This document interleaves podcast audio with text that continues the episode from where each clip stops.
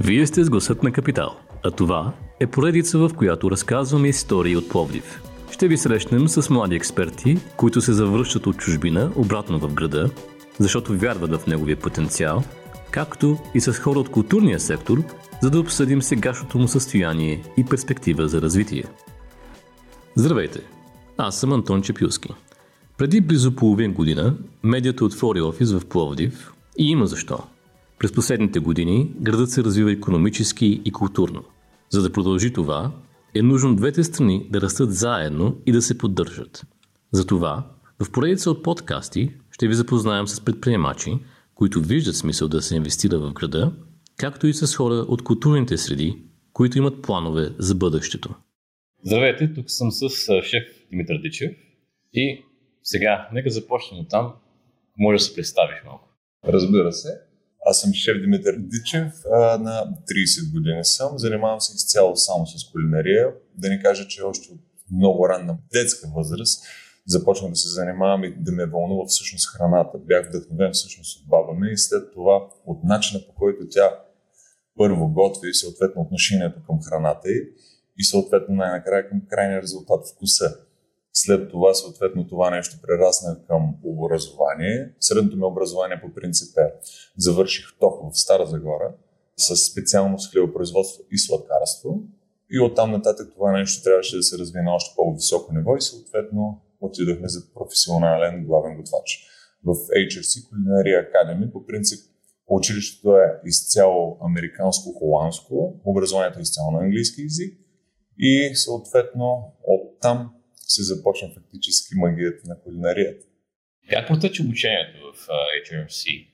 в HRC всъщност обучението е много динамично, защото там се залага на 70 до 80% практика и само 20% теория. Като теорията тя наистина е много по-повърхностна, отколкото практиката, защото ако искаме наистина да станем много добри готвачи, трябва да, както се казва, да, да видим, да пробваме, да опитаме, а не само да четем, както се казва, суха материя. А, започва се по принцип с първи семестър теория, да не запознаят in general с всички видове кулинарии, кухни, световни говоря и оттам нататък вече с тяхното тестване. Приготвяне на класически естия, като основата на нашето образование по принцип е френска, защото майката на всички кулинарии е Франция. Оттам се тръгва поради простата причина, че и много терминологии в световната кулинария, те са френски термини и съответно оттам се започва всичко. Образованието фактически първи семестър теория, втори семестър като теория. Имам предвид тези, този семестър е 80% практика в България в специализирана база, която, беше, която е обзаведена по най-висок европейски стандарт и съответно втори семестър ни изпращат в чужбина. Много хора нали, казват, че е стаж, но то не е точно стаж. Те говорят стаж, но ние подписваме нормални договори, съответно имаме нормално натоварване, работа и всичко си е както, както един нормален работник. Също натоварването е по същия начин, задълженията и отговорност са абсолютно все едно, че не си студент, а си работник. Тоест ти наистина да се потопиш в света на кулинарията и в работата, в самата същност на това нещо. Трети семестър отново в България, абсолютен пълен контрол, фактически академията, ръководството те бяха, не знам дали са наели или са купили, ресторант в София, който всъщност ни, се контролира изцяло от студенти. Като те ни правиха така наречени тематични вечери, избират световни кухни и съответно ни дават задания. Заданието по принцип може да бъде всяка една кухня на света, като ние вече трябва да почнем да бъдем по-креативни. Тоест ние да измислим менюто, да измислим рецепти, да му направим пълна калкулация, да му направим цени и съответно да започнем да го продаваме. Като това нещо, също организацията в кухнята беше много интересна, защото групата ми, примерно от 17 човека, хората, които са сложени, примерно 5 човека да контролират това нещо, те всъщност се водят като главни и заместни главни готвачи на всички останали 12-13 човека. И т.е. се разпределят задачите, като се тръгнат мялно, подготвително, работа на линия, съответно издаване и съответно всичко останало. Отделно това влиза и защото то не е само строго специално само за готвачи, защото трябва да сме запознати с целия ресторанчерски хотелиерски бизнес. Тоест ние минаваме обучение както фронтов, така и the house. Като фронт влиза рънър, бъсър, позициите, сървър, съответно сумилиерство малко, просто да ни дадат ноу-хауто, как да се справим и отпред и съответно, ако имаме някакъв проблем по време на работен процес, независимо дали говорим за обучението си по това време или сега в нормалния живот, т.е. ние да можем много бързо и адекватно да вземем решение, действия. И следователно последния а, стаж, който те говорят стаж, а аз бих казал, че изобщо там бих казал, че е едно от най-силните ми периоди в а, както в работата ми до момента вече за около 15 години опит, така и за образованието си. Това беше Штатите Америка, по-специално Нью Йорк, в работата в два ресторанта с звезда Мишлен. Те бяха една италианска тематика, но там просто организацията, начина, действията и всичко беше на толкова високо ниво, че нямаше аналог. И от там нататък мога да кажа, че не съм виждал друго подобно, поне в моя личен опит, което да е да прилича на това, което там се изпитваше, защото на смяна да работят 35 готвачи в перфектен синхрон, в алакартна, много динамична среда, просто до тогава, от тогава до сега не се е случвало. Или да се е случвало, се е случва в по-малък мащаб идваме сега мисълта, когато бях в Норвегия два пъти, но там мащаба беше 4 пъти по-малък, защото говорим за ресторант, който в Штатите работихме в 450 места ала карт, а в Норвегия ресторантът беше около 70 места, независимо, че ние го превъртахме около 3-4 пъти на ден. И долу-горе, ако сметнем капацитета на един на другия, но нивото няма как да го приравним.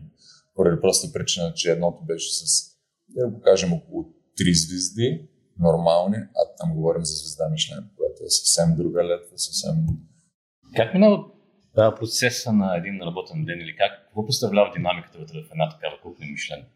Значи Мишлен по принцип това може би е най-добрият учител за един готвач. Защо? Защото те всъщност не залагат на сервис, а залагат на, за, на най-добрата заготовка или подготовка преди да започне съществената работа с клиенти. По принцип в една такава институция започва деня по много интересен начин.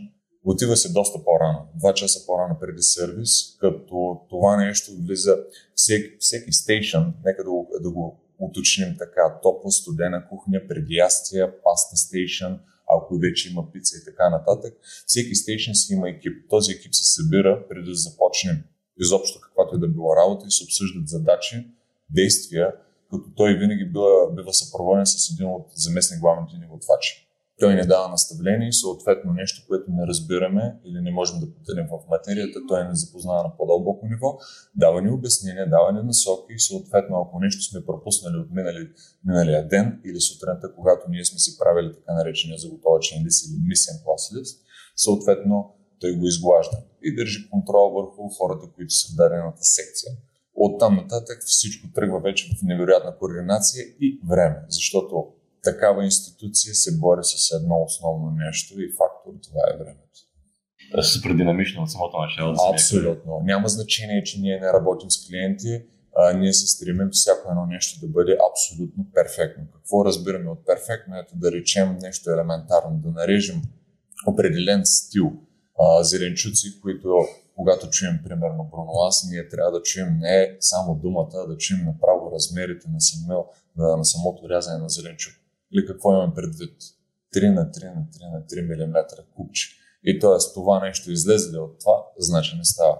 То бива изхвърлено или се използва по друг начин и съответно се започва от начало.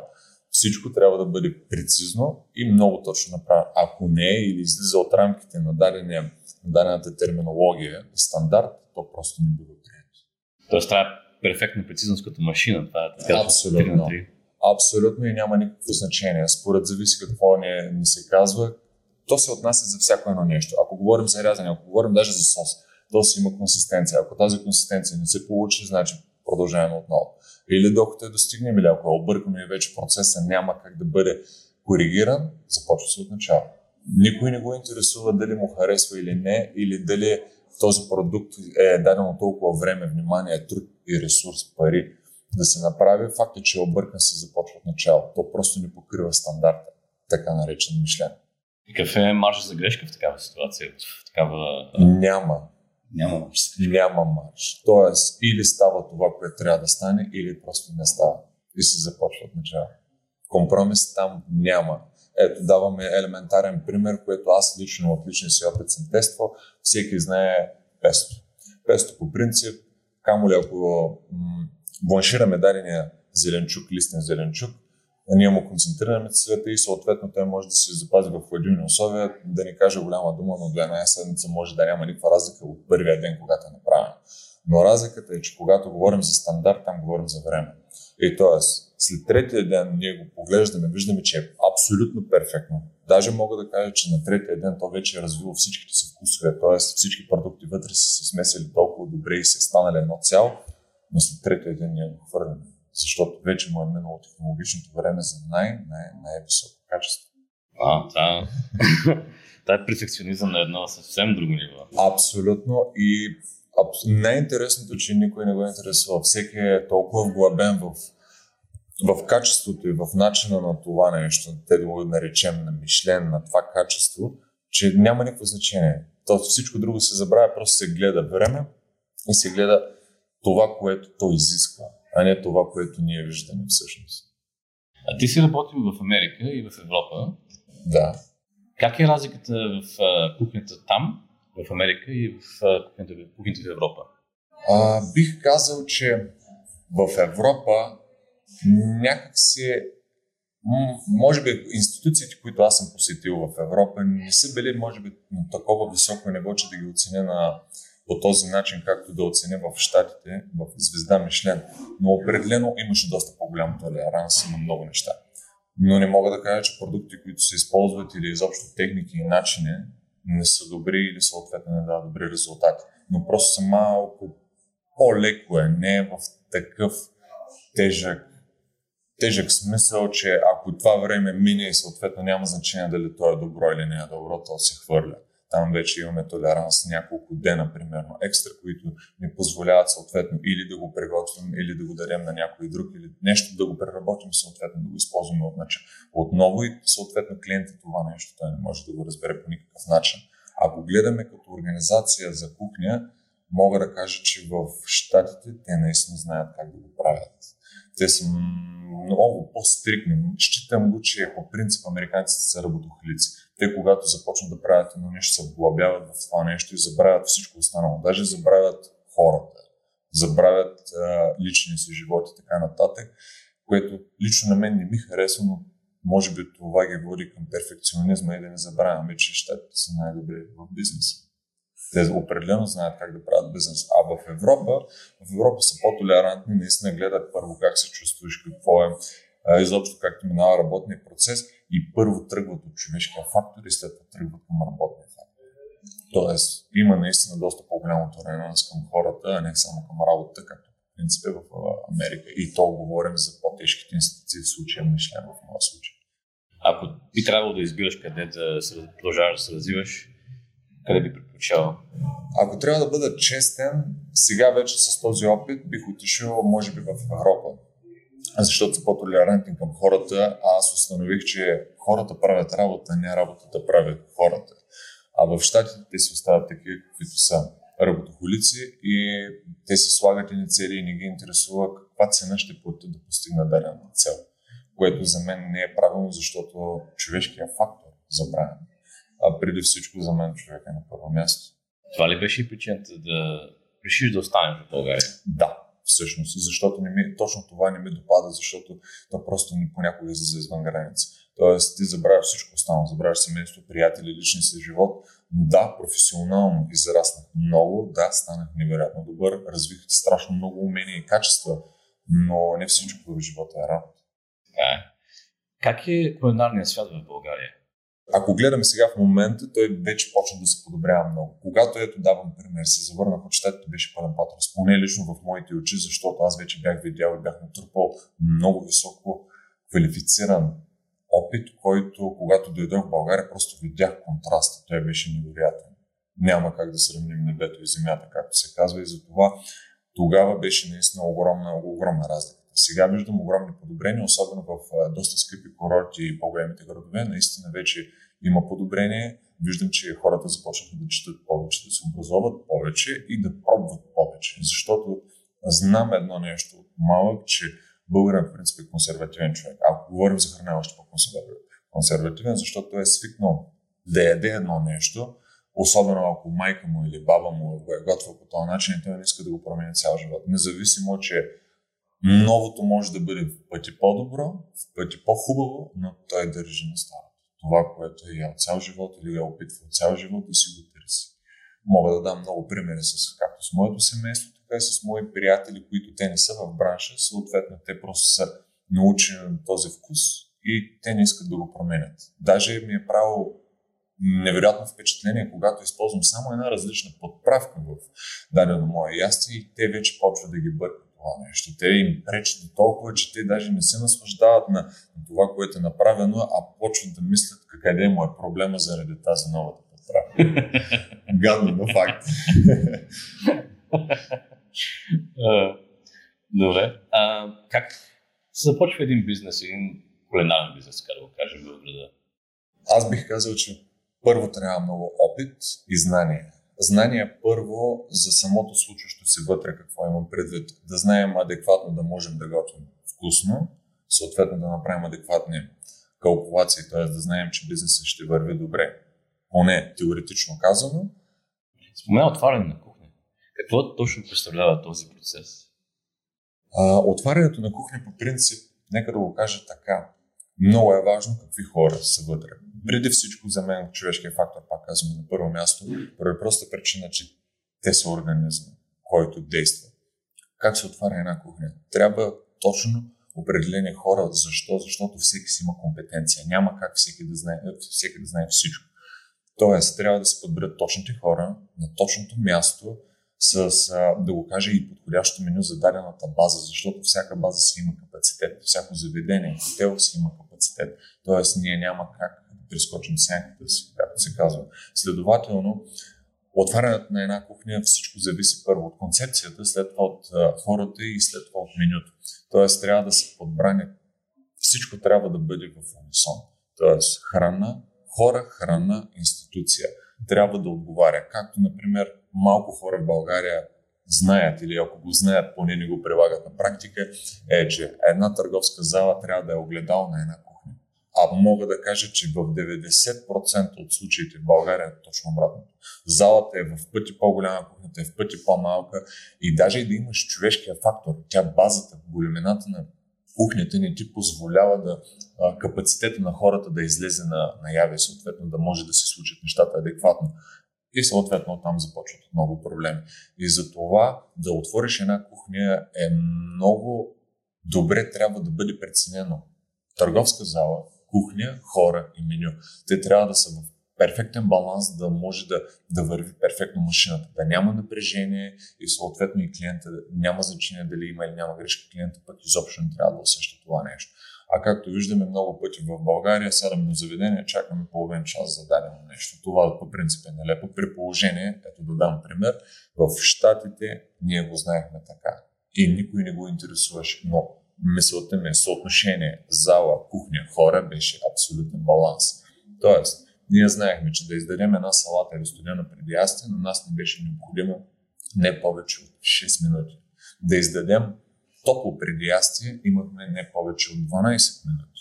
Да издадем основно ястие имахме максимално 16 минути. А на мен лично ми се е случвало наскоро да отида на заведение да чакам за салата 16 минути. Това е 2 до 3 пъти повече технологичното време за създаване.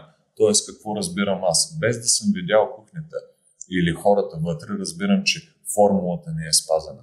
Тоест, зала, кухня, хора и меню, това няма никакво няма баланс. Следователно този дисбаланс веднага се показва във времето, което е за изпълнение на цялата поръчка. Когато се отваря една кухня, трябва да е просто много добре преценено, сметнато човешки фактор, меню, кухня като големина, машини и материали.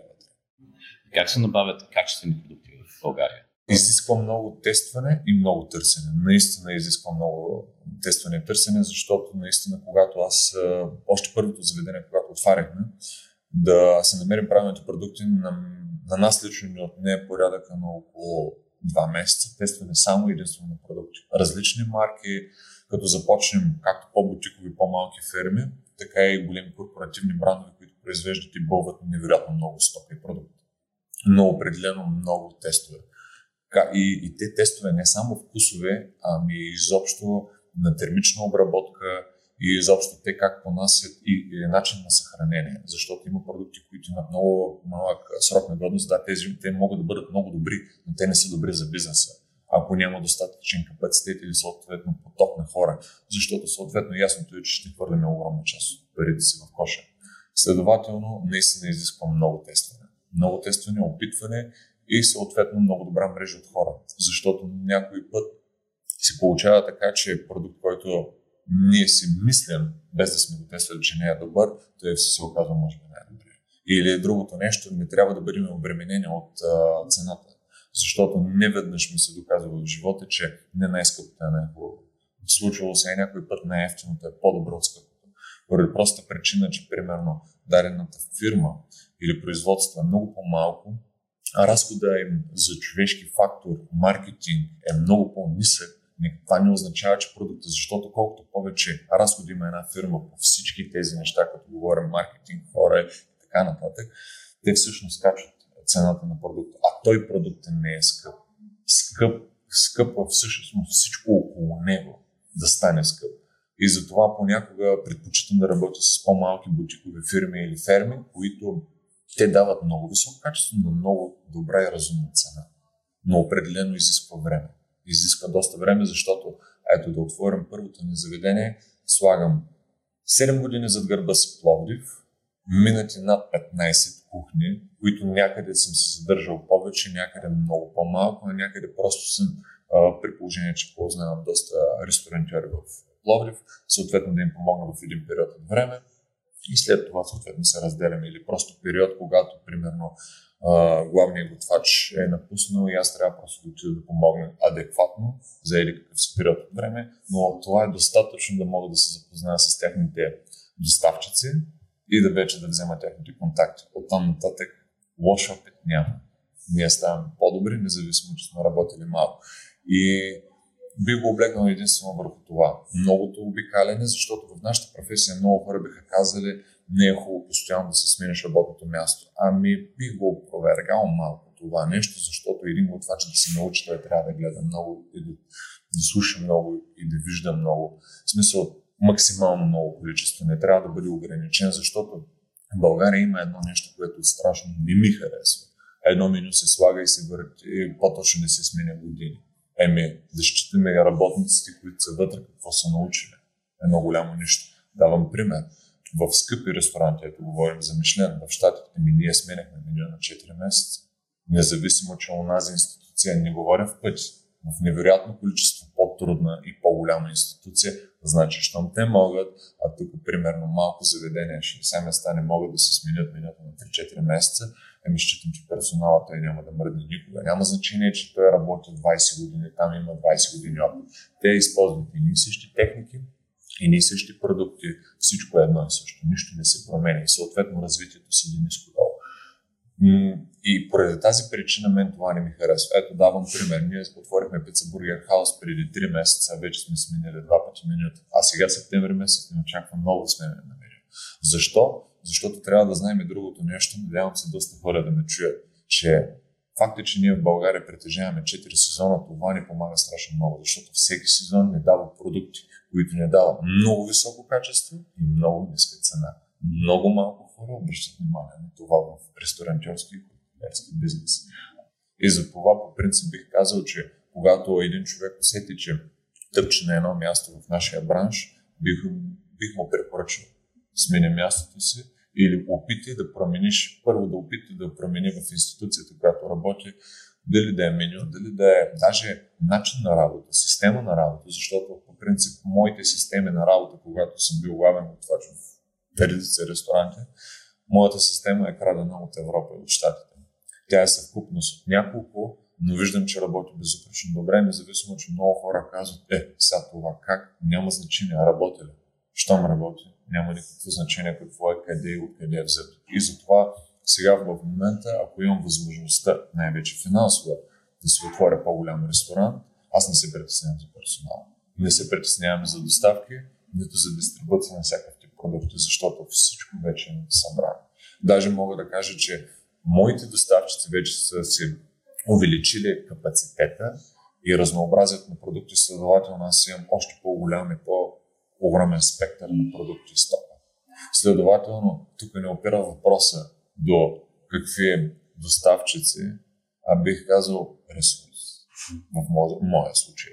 Но определено бих посъветвал повечето хора, когато видят, че има застой, или да се опитат да го променят в институцията, или просто да променят локацията. Това е по-добре за теб. Това би препоръчал на някой млад човек, който е трудно навлиза в бранша? Според зависи как се е насочил, а, бих, му, бих му препоръчал просто да учи страшно много. Какво имам предвид да учи страшно много, ако види точно това, че няма развитие при сменя институцията, отиди на ново място. Другото нещо, ако не можеш да се намериш правилната институция, намери си правилния човек. Защото аз лично съм успял да направя с... Да, да постигна много добри резултати с трима мои колеги, да станат главни готвачи. И те са активни вече главни готвачи от няколко години насам и ресторанти, които ръководят, те, те вървят перфектно добре. Следователно, опита, който аз съм им дал, не институциите и не е работодателя, човека, с който са работили в случая мен, аз съм им дал знанията, уменията, доколкото е било възможно, разбира се. Съответно, те да ги приложат на практика, да видят, че това е чиста истина и съответно работи много добре и те могат да продължат пътя си индивидуално. Да, преди може би просто сме били един екип и сме се справили отлично добре, но сега всеки един от нас като отделна единица е толкова добър, че може да се справи с нов екип. По това съди, че м- съответно и съответно моя съвет е и това. Ако видят, че нямат развитие, просто да не седят на едно място, защото не ни си мисля, че само едни парите ще направят живота им перфектен. Това е напълно заблуда, защото аз никога не съм се облягал на парите първо съм гледал хората, защото рано или късно човешкият фактор ще ми потребва на мен и аз ще го потърся. Но парите, парите са си цяло само за мен. Следователно, те, те не помагат на другите по никакъв начин, камо когато са в ограничено, ограничено количество. Затова бих посъветвал пробвайте, опитвайте, гледайте и съответно другото. Ако са решили да правят нещо, няма значение къде. Ето, даже да речем, решил в Германия да се отвори заведение трябва да знаят едно нещо. Те задължително трябва да платят цената на времето и на опита си там, да могат точно това да направят. Контактите с доставчици, с хората, когато те решат да направят бизнес, фактически този опит, който са натрупали в дадената държавата, да го кажем, да им бъде супер полезен и удобен в случая, защото тога и много добро отношение. Това е на първо място. Трябва да има много добро отношение към всеки един човек, защото хората те търсят едно нещо основно отношение. Ако не им се даде хубаво отношение, те повече няма да те потърсят, защото съм виждал главни готвачи, които се хвалят, че имат много хора зад гърба си, а когато дойде време да бъдат повикани, никой не се обръща. Следователно съди, че едно от първите неща да завържем първо много добра връзка е отношението. След това стоеността, която им се дава т.е. знанията, уменията и системите, които даден човек ги е научил, приложени на практика, работещи на 100%, следователно те да могат да си ги приложат, да видят, че това е чиста истина. Така че би ги препоръчал точно.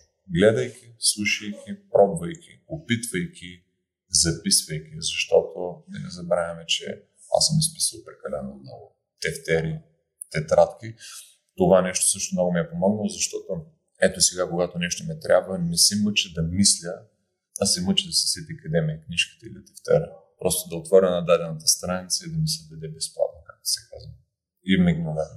Много хора подценяват писането и се мъчат да помнят. Това също е глупо. В нашия бранш, давам пример, не може да се, помъчи, да се мъчим да помним рецепти, които имат над 30 компонента, защото трябва да бъдем обременени с това нещо. Има много по-важни неща, за които да мислим.